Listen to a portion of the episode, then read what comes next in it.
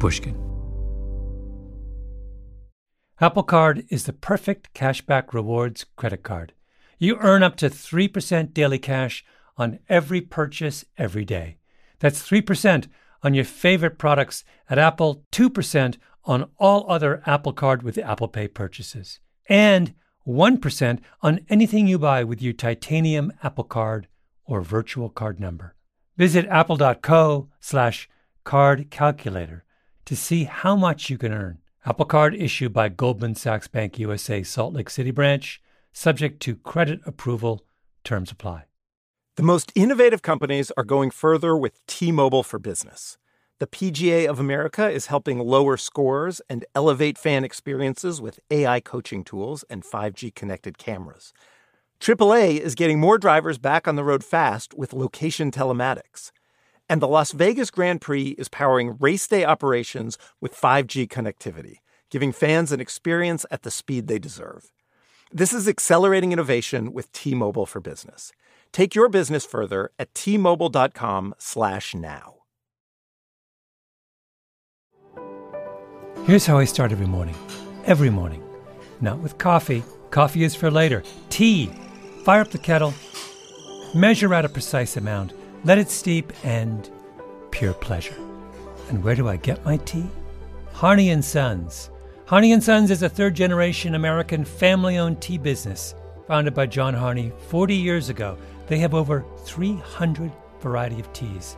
Like the worldwide bestseller Hot Cinnamon Spice, people around the world drank 30 million cups of Harney's Hot Cinnamon Spice last year, or Harney's unique single estate teas, like Japanese Gyokuro, organic Darjeeling, and Alishan Oolong from Taiwan. My personal favorite Harney tea is, and you would know this if you listen to revisionist history, Lapsang Souchong, black tea with an elegant twist. Winston Churchill's favorite tea, the only thing me and Winston have in common. Free shipping on domestic orders with no minimums, and there is always a quality guarantee with 30 day returns. Visit them at Harney.com Curtis Emerson LeMay, who for the better part of 25 years dominated the greatest fighting force the world had ever known, had three nicknames Old Iron Pants, The Demon, and Bombs Away LeMay. He was not that category of leader who led by force of wit, charm, and charisma, nor was he some great thinker the kind of leader whose appeal lies with carefully thought out manifestos and elaborate ideologies. LeMay never took his cigar out of his mouth long enough to say anything. He belonged to a different category, the one that gets overlooked. Curtis LeMay, uh, in my view, he was the greatest air commander in history. I'm talking to the military historian Conrad Crane. No historian writes about the Second World War without considering the legacy of LeMay. Everything he touched, he transformed. He he was a dynamic leader. He shared the, the difficulties of his of his airmen. He was he was the best navigator the Air Force had. He was a great pilot. He could do mechanic stuff. He was the Air Force's ultimate problem solver. But he was one of those guys that you would, if you gave him a problem to fix, you didn't ask a whole lot of questions how he was going to do it. Bombs Away LeMay was known as someone who'd get the job done. My name is Malcolm Gladwell. You're listening to Revisionist History my podcast about things overlooked and misunderstood. This is part three of my four part series about Curtis LeMay and the events of March 1945.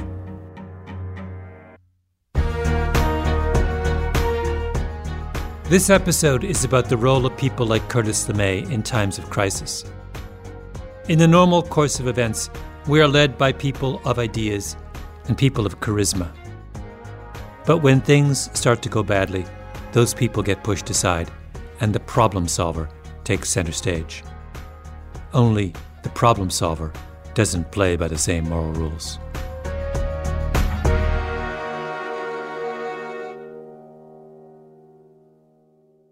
Let me give you an example of what it means to approach the world the way someone like Curtis LeMay did.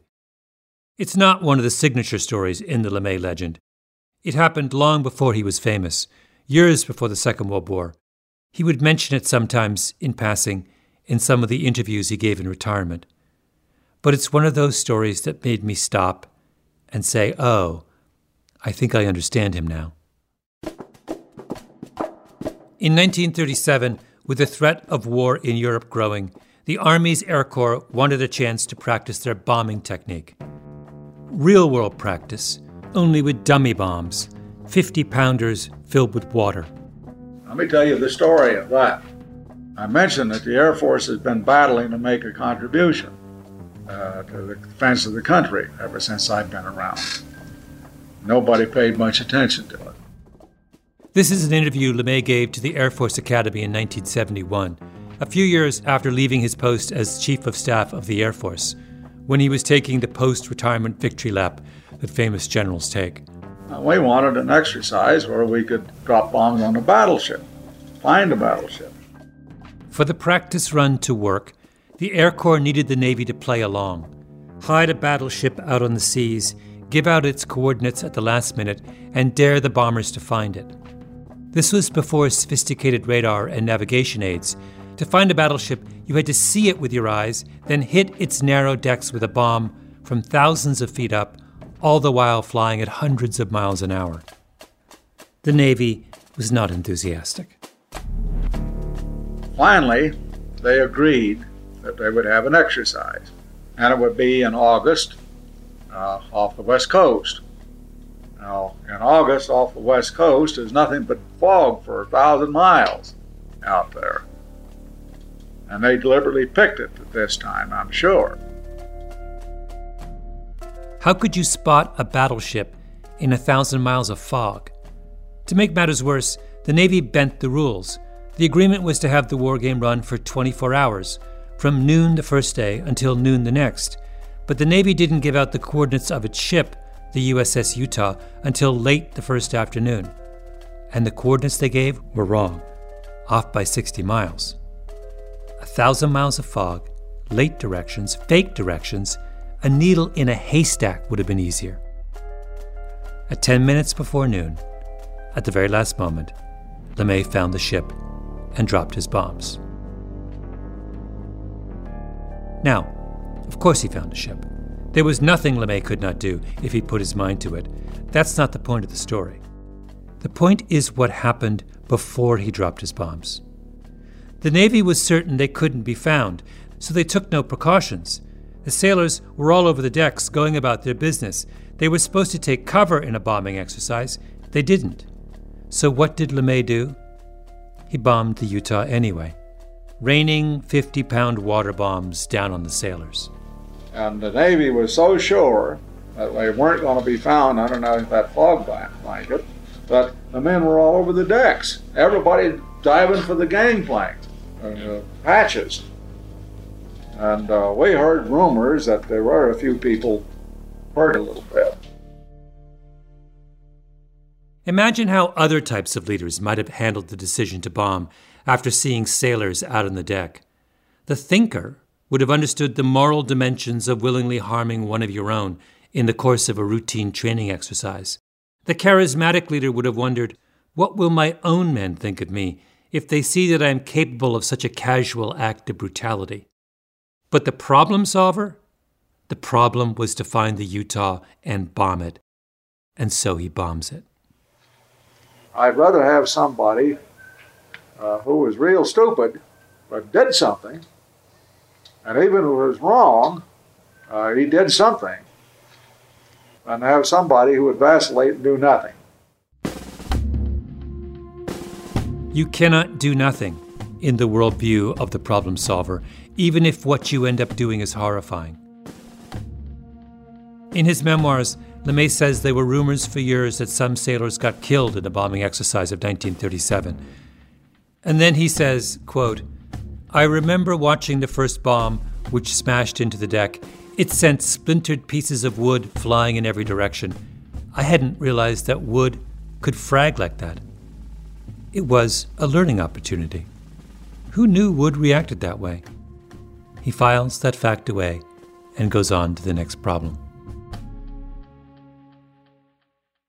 In the first years of the Second World War, the American fight against the Japanese was defined by a single fact Japan was beyond the reach of the U.S. Air Force. The American workhorse bomber was the B 17. It had a range of roughly 2,000 miles. That's 1,000 miles out and 1,000 miles back. Now, look at a map of the world from, say, January of 1944 and try and find an airbase controlled by the Allies that is within a 1,000 miles of Tokyo. You can't. And if you can't reach Japan, how on earth are you going to defeat them? The solution comes in two parts. This is where it began. Here, in the exact geographic center of the United States. Grand Island, Nebraska.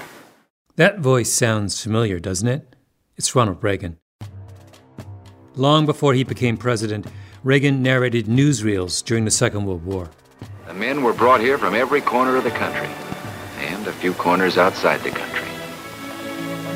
They were a hand-picked American mixture of draftees and West Pointers, of butchers, teachers, and bankers, of your sons, husbands, and fathers. In the newsreel, we see soldiers arriving in barracks, handsome, crisp uniforms, all gazing up at a magnificent, gleaming airplane. She was the B-29, the Superfort, designed to carry more destruction and carry it higher, faster, farther than any bomber ever built before. And to complete this mission, that's exactly what she was going to have to do. She, the B 29, was one of the great achievements of the American war effort. An enormous bomber dedicated entirely to the fight against the Japanese in the war's Pacific theater. The B 29's range, 5,600 miles, much better than its predecessor. So then came the second step. In the summer of 1944, in some of the most brutal fighting of the war, the Marines captured three tiny specks in the middle of the Western Pacific the Mariana Islands, Guam, Saipan, and Tinian. Why were they captured? Because the Marianas were 1,342 miles from Tokyo, straight shot across the ocean. Put the B 29 together with the Marianas, and overnight the odds of beating Japan shifted. June of 1944 is a arguably the most important month of the war. You have D-Day, and, and where the, we go ashore in Northwest Europe. You have the invasion of the Marianas in the Pacific, the the final break breaking of the internal defense line of the Japanese, the fall of the Tojo government because of that. So it, it, all that stuff happens in that same month. Throughout the summer and fall of 1944, the Navy built massive bases on each of the captured islands of the Marianas. The biggest base contained the largest airport in the world. That was on Tinian. Six runways, the equivalent of three Boulder dams worth of concrete. And when they were finished, the military began flying in brand new B 29 bombers, hundreds of them. Their final base was no longer a mystery. 4,000 miles farther west, with only one refueling stop on the way, lay the island of Saipan. Less than four months before, it had still been in the hands of the Japanese. To head up the newly created B 29 Strike Force, known as the 21st Bomber Command, the military brass brought in a high priest of the bomber mafia, a brilliant young general named Haywood Hansell. Haywood Hansell came from an aristocratic Southern military family. His great grandfather was a general in the Confederate Army, his grandfather, a Confederate officer. Hansell's father had been an army surgeon who came to dinner in a white linen suit and a Panama hat. Hansell himself was a skilled dancer, a poet, and an aficionado of Gilbert and Sullivan operettas. His favorite book was Don Quixote. He felt a connection with a knight tilting at windmills. He put flying first, polo second, and family a distant third. Once, the story goes, early in his marriage, he heard a baby cry and turned to his wife. What's that sound? That's your son, she said. He liked to carry a swagger stick, like the English army officers did. As a child, he was nicknamed Possum because of the narrowness of his face. The name stuck. On his final mission as a pilot, a bombing run over Belgium, Hansell entertained his exhausted crew with a rendition of the popular music hall song, The Man on the Flying Trapeze. This is the most famous version, Eddie Cantor's. Oh, he floats through the air with the greatest of ease. This daring young man on the flying trapeze. His actions are graceful, all girls he does please, and my love was stolen away. I wept and I wept. Of all the bombing fundamentalists to come out of the Air Corps Tactical School, Haywood Hansell was the truest believer, the idealist. Air power, intelligently and surgically deployed, could bring any enemy to its knees. Well, the first operation against Japan was uh, called San Antonio 1. It was coordinated with the Joint Chiefs of Staff strategy, which made the timing extremely important. As a matter of fact, we were going, uh, we were in some danger of standing or falling on this operation. When Possum Hansell takes over in the Marianas in 1944, he says to himself, What is the critical vulnerability of the Japanese war economy? What can my new B 29s attack? The answer to him is obvious the Japanese aircraft manufacturing plants, which are almost entirely concentrated in a few factories in and around Tokyo. In particular, the Nakajima Aircraft Company, known as Subaru today. Nakajima made at least a third of all Japanese combat aircraft engines. Hansell said, Let's hit Nakajima and we'll cripple the Japanese fighting force. The newsreel Ronald Reagan narrated is all about that first attack by Hansell on Nakajima. Six hours later, through the clouds, they saw it. Fujiyama. Here come some modern symbols. Phosphorus bombs. And flak. The B 29s traveled 1,500 miles from the Marianas, skimming over the ocean at several thousand feet. As they approached Japan, they climbed to 25 or 30,000 feet out of harm's way. They turned at Mount Fuji, then came in from the west over Tokyo.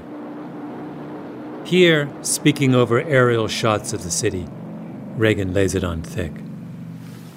Within a radius of 15 miles of the Imperial Palace live 7 million Japanese. A people we used to think of as small, dainty, polite, concerning themselves only with floral arrangements and rock gardens and the cultivation of silkworms. But it isn't silkworms, and it isn't imperial palaces these men are looking for. In the suburbs of Tokyo is the huge Nakajima aircraft plant. Well, Bud, what are you waiting for? Like I said, he laid it on a little thick. That first mission, San Antonio 1, was hugely symbolic, proof that Japan could finally be reached. But was it a success as a military operation? After the war, speaking to cadets at the Air Force Academy, Hansell tried to put a good face on things. The operation wasn't as good as we'd like to have liked, but as an initial effort, uh, it did show that it could be done. And this was a very, very uh, doubtful issue at the time. The operation wasn't as good as we would have liked, was, to say the least, an understatement. None of the bombs dropped by Hansell's B 29s actually hit the Nakajima plant. So Hansell tried again three days later, same thing. Hansell sent mission after mission. On one of his last attempts, he went back with 72 B 29s. They missed the plant and hit a hospital. Haywood Hansell couldn't solve the problem because the problem was much bigger than anyone at the time understood.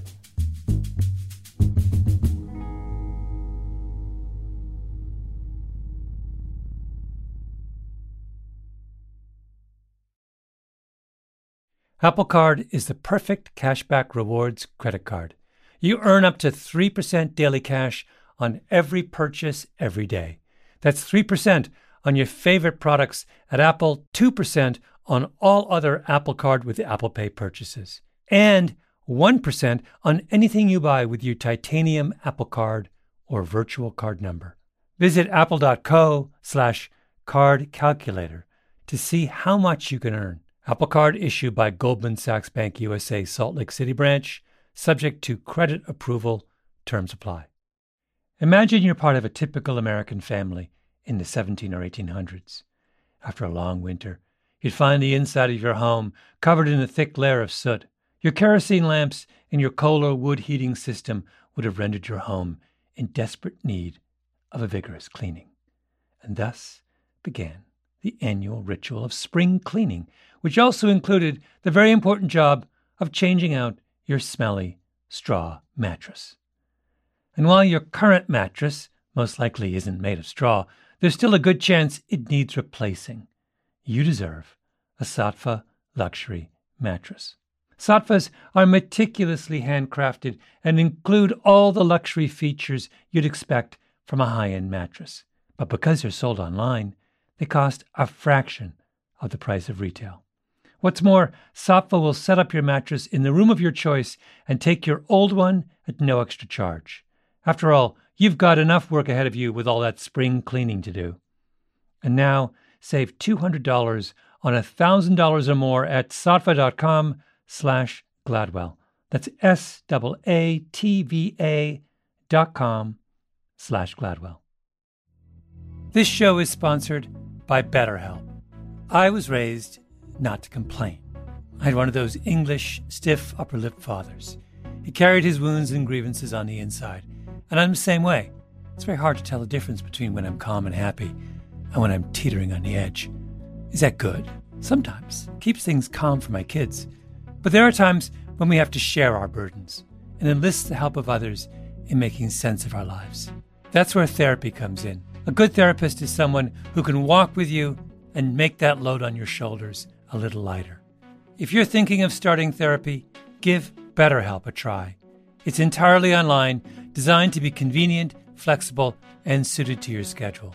Just fill out a brief questionnaire to get matched with a licensed therapist and switch therapists anytime for no additional charge. Get it off your chest with BetterHelp. Visit betterhelp.com slash Gladwell today to get 10% off your first month. That's BetterHelp, H-E-L-P dot com slash Gladwell.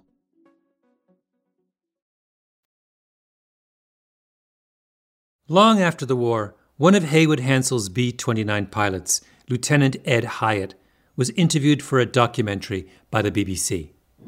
After flying six hours, we climbed up to bombing altitude. We climbed up to 37,000 feet. Uh, and just as we broke out of the storm, there's Mount Fuji sitting right in front of us. And it's a gorgeous sight, it really is.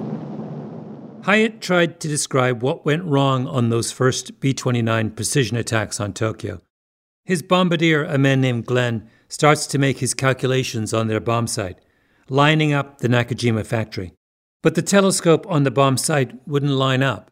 And he turned around and he said, he said, I can't get this damn telescope on the target. And so uh, we called a radar operator, check our ground speed and see what our ground speed is. He came back and he says, We got a 125 knot tailwind. He said, We're going about 480 miles an hour. It's impossible. It can't be. There's no winds like that.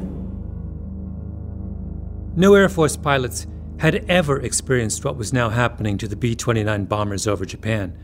They expected winds a fraction of these speeds. We're going 480 miles an hour when we should be going 340 miles an hour. I said, Well, Glenn dropped the damn bombs. He dropped the bombs, and we were already 12 miles past the target because of that wind. They were bewildered, and back at base, they couldn't explain what happened to their superiors. When they debriefed us, they gave us a third degree. They said, No, there is no such thing. There can't be a wind like that. You're lying. You didn't make it over the target. You're just making this up. But one crew after another arrived back at the Marianas and told the exact same story.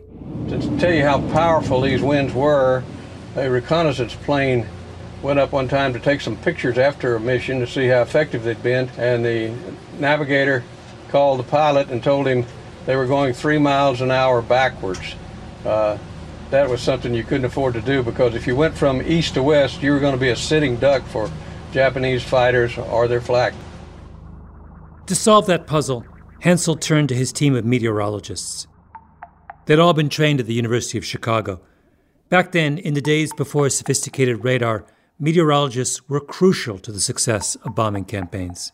If you were doing a daylight bombing run over a city, you had to see the target in order to line up the bombsight, and if the skies were too cloudy, that was impossible. So going or not going on a mission hinged on the weather forecast. But the tools available to meteorologists of that era were crude. The easiest thing to forget about the Second World War is that it was another technological era. It's half 20th century and half 19th century. The chief tool of the meteorologists of that time were balloons, weather balloons, that would float up into the atmosphere carrying little instrument kits that could record the wind, the temperature, and the humidity and transmit that information back to Earth. I asked John Lewis about those days. He's a scientist at the Desert Research Institute in Nevada. He knew a number of the meteorologists who worked with the Air Force during the war. Are these balloons, are they, con- uh, forgive me, it's a very naive question. Are they connected by a rope or are they just free floating? Oh, no, they're released. They'll eventually, as the pressure gets lower as the balloon goes higher in the atmosphere. They expand, expand, expand. Kaboom! They they explode and they fall to the ground with the instrument attached. And at that time, they had a message on all the instrument packages. Could you please return this to the University of Chicago? In the Pacific field of war, that technique wasn't going to work. So there they were, the meteorologists, in the middle of the Pacific, with one of the most important jobs in the whole outfit figuring out when to send the bombers, and they're baffled. What's with these winds?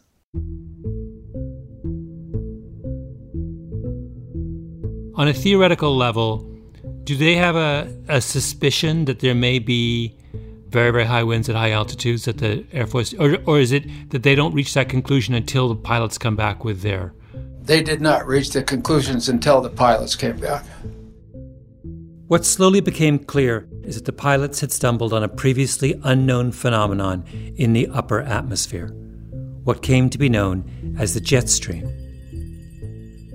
A river of fast flowing air that circles the globe starting at around 20,000 feet. Some scientists had theorized about the jet stream, but until the B 29 was built, almost no one had ever flown at altitudes high enough to experience those winds firsthand.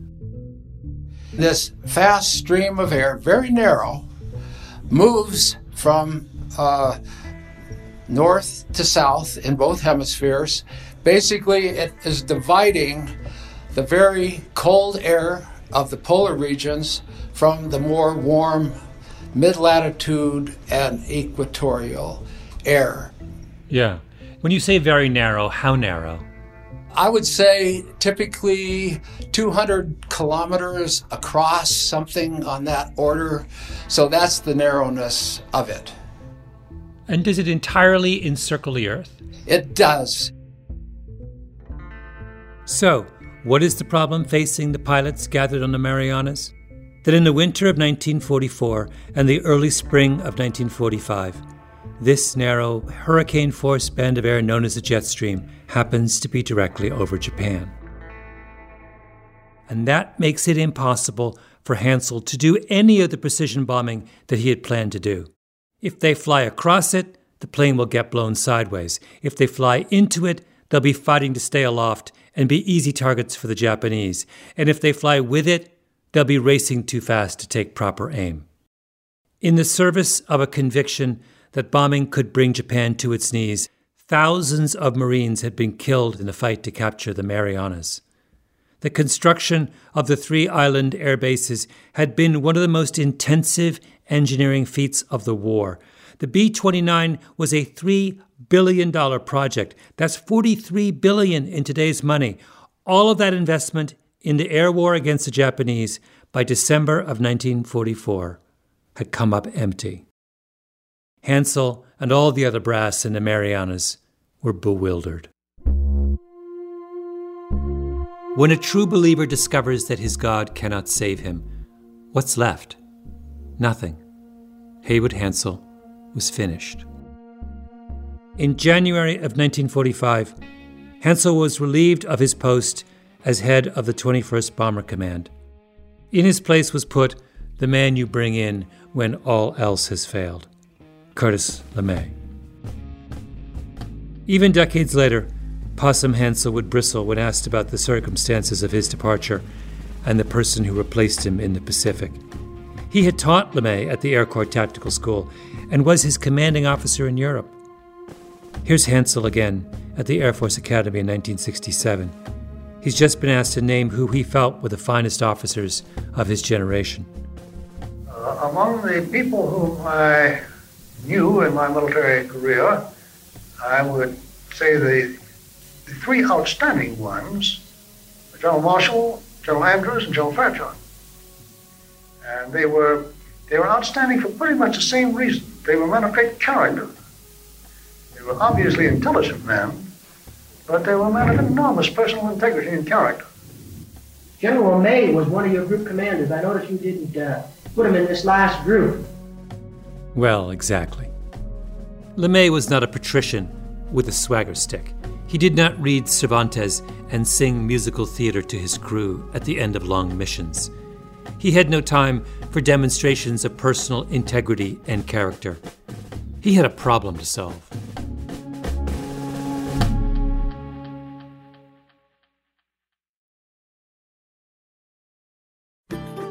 As listeners to this show, you probably consider yourself pretty smart.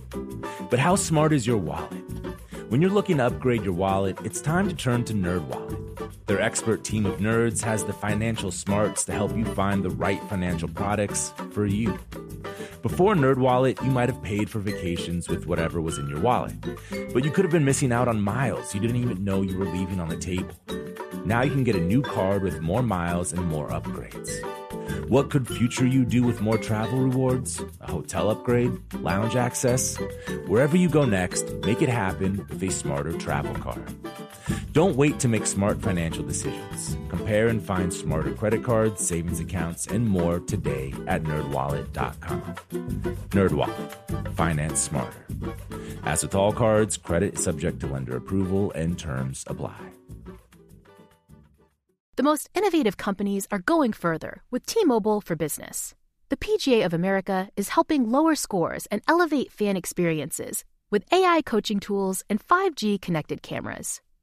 AAA is getting more drivers back on the road fast with location telematics.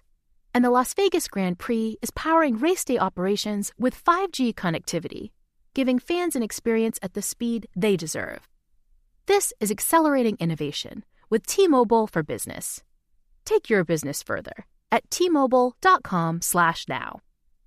Enjoy all your favorite sports like never before at BetMGM. Signing up and playing is so easy. Simply sign up using code Buckeye and receive up to $1,500 back in bonus bets if you don't win your first bet. When you register with BetMGM, you can get instant access to a variety of parlay selection features, live betting options, and the best daily promotions in the business. And with BetMGM at your fingertips, every play and every game matter more than ever. Place your moneyline, prop, and parlay bets with the king of sportsbooks today. Sign up using code Buckeye and receive up to $1,500 back in bonus bets if you don't win your first bet. That's right, up to $1,500. Again, sign up using code Buckeye and receive up to $1,500 back in bonus bets if you don't win your first bet. BetMGM and GameSense remind you to play responsibly. 21 plus and present in Ohio. Subject to eligibility requirements. Rewards are non-withdrawable bonus bets that expire in seven days. Gambling problem? Call 1-800-GAMBLER in partnership with MGM Northfield Park. That's 1-800-GAMBLER.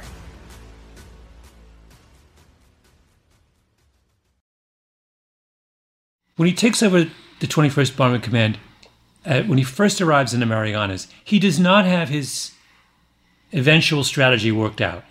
His mind is still open. Yes. Exactly. Yeah. That is correct. I'm talking again with the military historian Conrad Crane about Curtis LeMay after he takes over command from General Haywood Hansell in January of 1945. I'm really curious to sort of reconstruct his thought process, how he, all the reasons why he arrives at the strategy he finally arrives at. So he begins by, does he begin by doing exactly what Hansell had done? Well, he he walks in and he looks around and, and sees the primitive nature of this, the facilities and said, this won't do. LeMay is not happy with the military's infrastructure on the Marianas. It was all built by the Navy's construction battalion, the Seabees. LeMay has lost none of his disdain for the Navy, the people who cheated in the bombing exercise years before. He gets invited to uh, to have uh, dinner with Admiral Nimitz, who also is headquartered in the Marianas, and he goes over to Nimitz's place, and he's in this ornate, almost a palace, and he gets fed on the, you know, very formal naval style dinner with the tablecloths and being served and everything. So he invites the Admiral Nimitz to visit him for dinner in the next couple days, and, and Admiral Nimitz shows up to, for his dinner, and they're sitting in a Quonset hut on a couple of crates eating C rations. And, and, and, at, and at the end of the end of the meal, Nimitz looks at LeMay and says, "I get your point." And uh, and and then he started sending more construction materials to LeMay to help finish up the rest of the facilities. By the early spring of 1945, LeMay was ready. He starts out by trying his own version of the strategy taken by his predecessor. He decides to take out the Nakajima aircraft plant in Tokyo. His perception is is that he's still expected to do high altitude precision bombing. So he's going to do everything he can to make sure that high altitude precision bombing is going to be more effective. LeMay sends two missions against Nakajima in January, one in February, another in early March. Hundreds of B 29s making the long trek to Japan. And in the end, the plant is still standing. He's run up against the same obstacle as Hansell did. How can I force a Japanese surrender from the air if I can't hit anything? When he realizes he's fixed all those problems, there's nothing else he can tweak. You know, he says, okay, I've got to try something different. LeMay's first realization is that the jet stream is a powerful force. It can't be wished away, and it's making everything else impossible. The first principle of precision bombing doctrine is that the bomber should come in high, well above the range of enemy fire and anti aircraft guns. LeMay throws it out the window. He decides the B 29s will have to fly at lower altitudes under the jet stream. And once he realizes he's going to have to go to lower altitude, then that leads to a whole set of other conclusions from that. Next logical step precision bombing was supposed to be daylight bombing. You needed to see the target before you could line up the bombsight. But if LeMay's bombers came in low during the day, they would be sitting ducks for the Japanese air defenses. So he decides they have to come under cover of night. Once you realize you can't go to high altitude anymore, it drives kind of the rest of his decision process. Jet stream means low, low means night, and the decision to switch to night raids means you can't do precision bombing anymore. Because there's no way, with the technology of the time, that a bombing crew would be able to focus on any precise target if they couldn't see it. So, just like that, Curtis LeMay does an about face. The man who came of age in the high church of precision bombing decides at the most crucial juncture of his career to abandon his faith, to bomb indiscriminately, to become an area bomber. And what weapon would he use for that task? He knew as well as anyone the reports from the Army testing grounds back in America, where perfect replicas of Japanese towns had been incinerated by Harvard's new wonder weapon.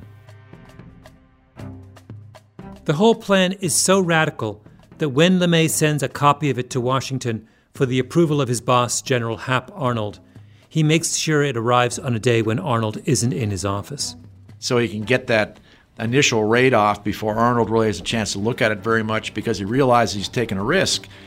B 29s are very valuable. It's very risky. You're talking about going in at night, low altitude. Uh, he leaves most of the ammunition and gunners behind.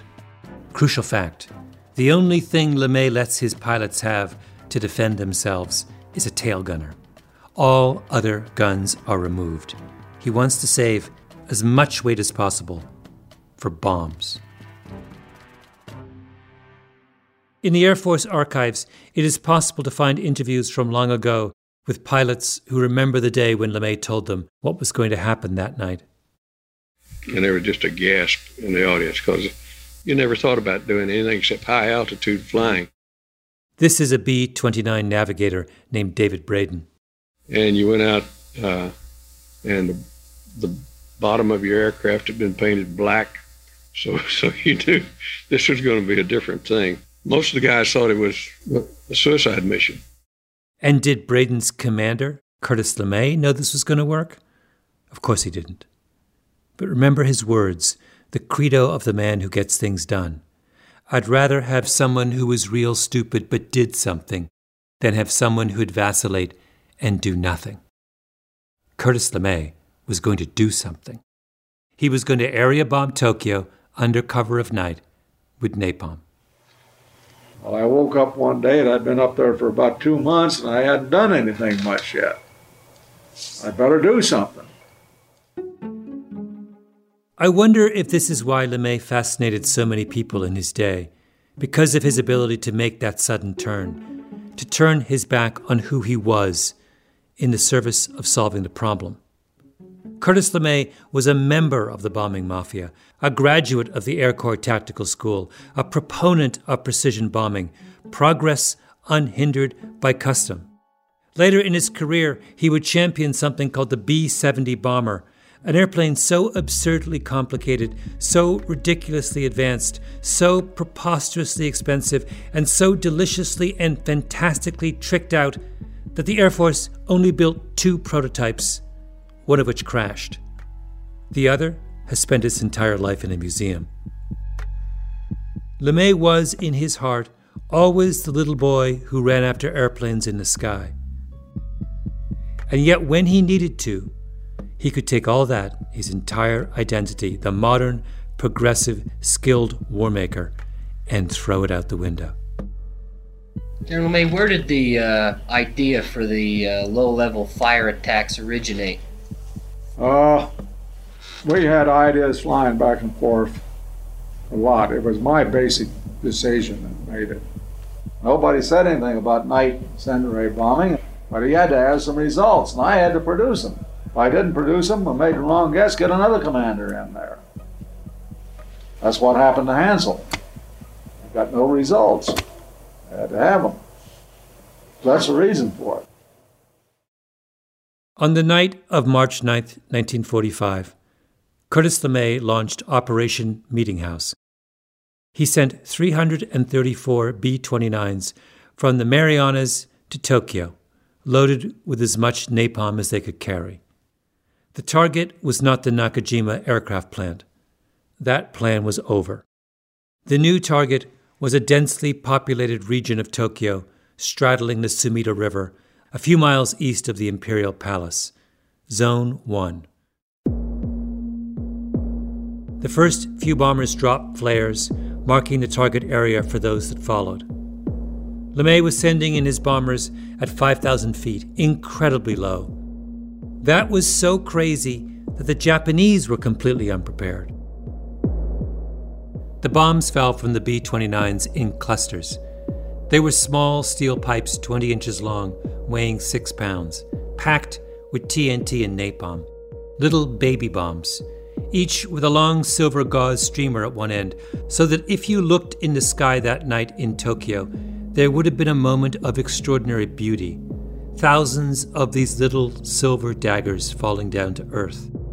And then, boom. On impact, thousands of small explosions, burning globs of napalm thrown in every direction. All told, by morning, 1,665 tons of napalm dropped on Tokyo in one night. Circling high above Tokyo is the master bomber, LeMay's deputy, Tommy Power, choreographing the attack. Conrad Crane says that Power sat in his cockpit, drawing pictures of everything he saw. He remarked, you know, the air was so full of incendiaries you could not have walked through them. By 237, the largest visible fire area is about, was about 40 blocks long and 15 wide. Uh, the smoke was up to 25,000 feet when he draws his last sketch, which is about an hour after the initial, his first one, there's basically a score of separate areas from 50 to 1,000 city blocks burning at the same time. And his last, part, last report says that the glow from the fires was visible 150 miles away. The napalm creates a firestorm, a conflagration hundreds of blocks long, a fire of such intensity and duration that it creates and sustains its own wind system. Everything burns, 16 square miles, Buildings burst into flame before the fire even reaches them. After the war, the U.S. Strategic Bombing Survey concluded the following Probably more persons lost their lives by fire at Tokyo in a six hour period than any time in the history of man. More than 100,000 people died that night. Frankly, when those cities were on fire, it looked like you were looking into the mouth of hell. I mean, you cannot imagine a fire that big. Over the course of the spring and summer of 1945, LeMay went on to firebomb another 66 Japanese cities. In the chaos of war, the dead were never counted. The final toll may be as high as half a million.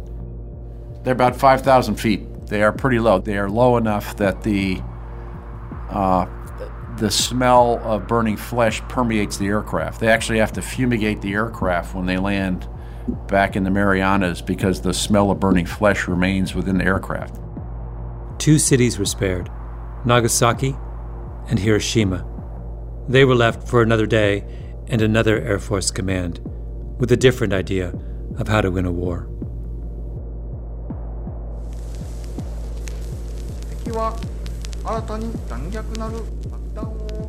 On August 15, 1945, at 12 noon, the Emperor of Japan surrendered. The Air Force was asked to bring Japan to its knees from the air so that a ground invasion could be avoided. They succeeded. Next week, the reckoning. When you burn alive hundreds of thousands of civilians in the course of a military objective, what happens next?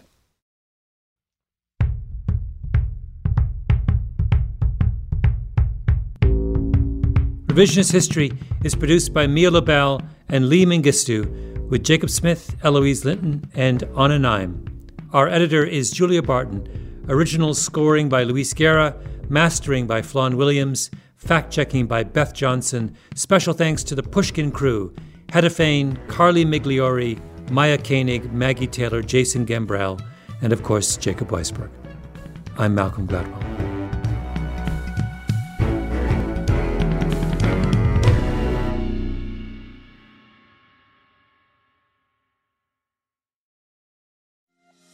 Every week at Revisionist History, we revisit the past in hopes of better understanding the future.